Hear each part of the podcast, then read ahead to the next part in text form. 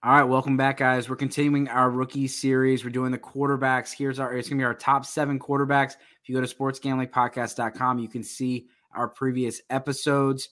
Today's episode is to be about Tanner McKee, the Stanford quarterback, and we are you can you can check it out on sportsgamblingpodcast.com or you can go to SGPN Fantasy Football wherever you get your podcast. Here is Tanner McKee.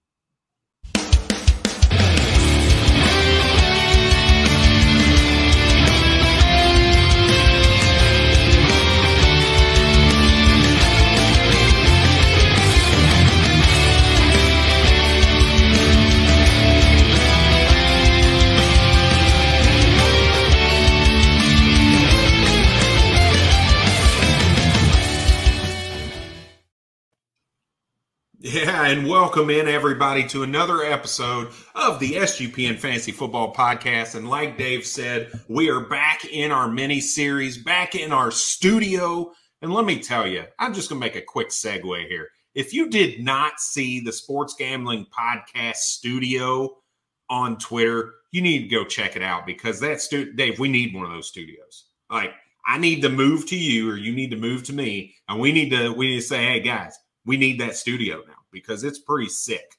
But it, anyway, back, back off of that tangent, we're going to get right into Tanner McKee, the quarterback for the Stanford Cardinal. He comes in at six foot six, 230 pounds. So when you say you've heard us say quote unquote prototypical size for a quarterback, this dude is a big dude. This is Josh Allen big from a size perspective. I'm not comping him to Josh Allen. Maybe another Josh we'll get to later on, but definitely not Josh Allen. And when we talk about the production that Tanner McKee gives you, it hasn't been great, right? When you go back and you think to the last Stanford Cardinal that we talked about, we talked about Davis Mills, right? A couple years ago coming out of Stanford, very similar production in that standpoint.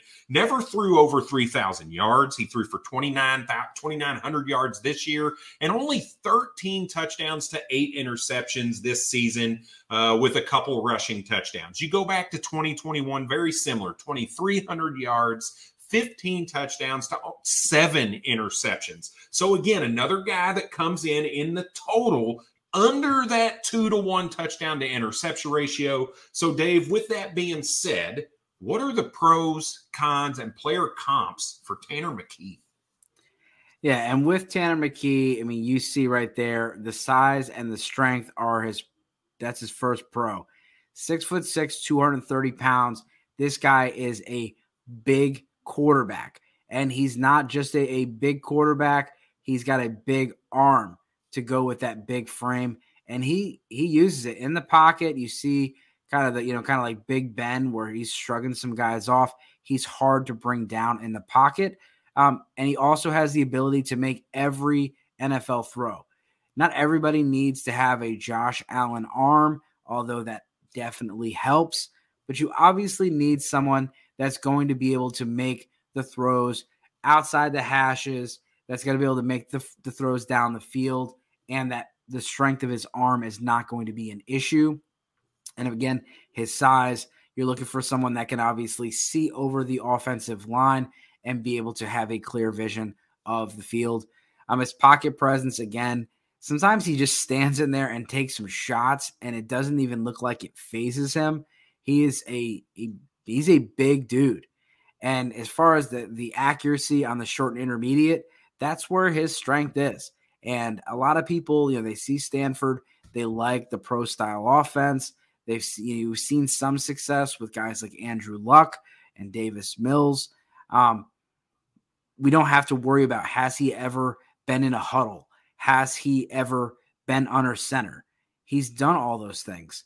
And so the idea is that he would transition well into the NFL because he doesn't have this huge learning curve that some of the other guys have. The problem is there are some cons. He doesn't elevate his team. You would expect somebody that is a top prospect, that is an NFL quarterback, to be able to at least get his team to be 500. He did not this year. His team was three and nine, and he played in in all the games. And so that is that's a huge concern. The Pac 12 is not the SEC, it's not a terrible conference, but you would expect that the Stanford Cardinals would have a better year if they had someone that was, we'll say, a first round caliber quarterback. And the reason I don't think he's a first round caliber quarterback is mainly because of that. Um, the other part of it, aggressive, we talked about it, Will Levis. These guys that have big, strong arms think that they can just do whatever they want. It's just not how it works. And in the NFL, it's going to be harder. NFL Open is a lot different than college open. And really, the main difference is the guy's not open in the NFL. He's not open. And you got to throw the ball in a place that allows him to get open. And in you know the college football, we see a lot of these plays where the guys are just wide open. Like the only guy that does that in the NFL is you know Cooper Kupp and Justin Jefferson. As far as touch, another thing that's an issue. This guy throws a fastball. He needs to be able to have a changeup. He need, needs to be able to level the ball. We talk about layering it when you're throwing it over defenders to be able to to add some touch to it. You also got to be able to throw the ball with enough air under it for the, the guys to track the ball and not just throw it to a throw it to a spot as fast as you can. Yeah, look, character is always a big thing as well, right? What do, does this guy have the characteristics? Is he a is he a man? Is he going to come in here and is he going to be an adult or is he going to be a 21 year old punk kid? Right? Is it going to be another Zach Wilson kind of situation? Right? Which we'll get to when we talk about Jaren Hall later on. But that's I don't believe that's going to be an issue with Tanner McKee. I think he's going to come in and the and the dude's going to work, right? You got to think this dude gave up the first 2 years of his college career where he very well could have been a starter maybe a sophomore year, right? Maybe he beats out Davis Mills. Who knows, right? But this dude forewent those 2 years as a starting quarterback to do a church mission, right? Um, I, I, think that talks a lot about his character, and it's something that tells me this dude's going to come in and he's going to want to perform for his team. He's going to learn. He's going to be open minded. He's going to pay attention when the coaches tell him.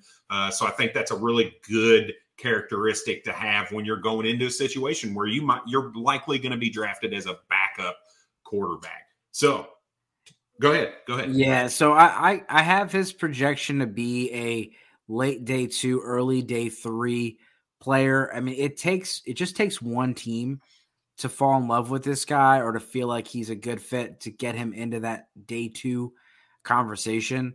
Um, but I just think he is he's so far behind the other guys that you're going to see him fall and possibly fall into day three. And we'll see that might get him into a better situation. We've seen that with some of these other guys. Um, but it doesn't usually result in playing early. Um, and maybe he's not ready to play early with all these turnovers and interceptions. Um, player comps are always hard. Everyone always has, you know, oh, everyone's drafting Hall of Famers in the first round.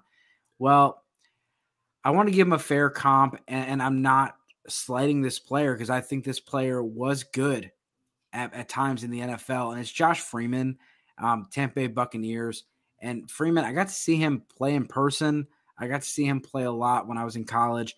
And Freeman was a good player, and he has a very similar build and the way they throw the ball, the way they move. I just feel like there's a lot of similar traits. And um, if he does have a career like Josh Freeman, that's you know not as good for fantasy as you know if I said Ben Roethlisberger, but um, I do think that Josh Freeman is is a ceiling kind of a comp for him. I like it. I like it. And this series is brought to you by WynnBET. WynnBET is the official online sports book of the Sports Gambling Podcast Network. WynnBET is active in a bunch of states, and there are tons of ways to win, including live betting and same game parlays. The NFL playoffs are here, and they are running great promos, odds, and payouts that are happening right now at WynnBET. So if you're ready to play, sign up today and receive our special offer of bet $100, get $100. That is limited to state availability. And of course, if you hit the biggest long shot parlay of the week, you'll also get a $1,000 free credit. There are so many things to choose from. All you have to do is head over to sportsgamblingpodcast.com slash wynnbet so they know we sent you. Again, that's sportsgamblingpodcast.com slash W-Y-N-N-B-E-T. Offer is subject to change. Terms and conditions at wynnbet.com. Must be 21 or older and present in the state where playthrough WynnBET is available. If you're someone you know has a gambling problem, call 1 800 522 4700.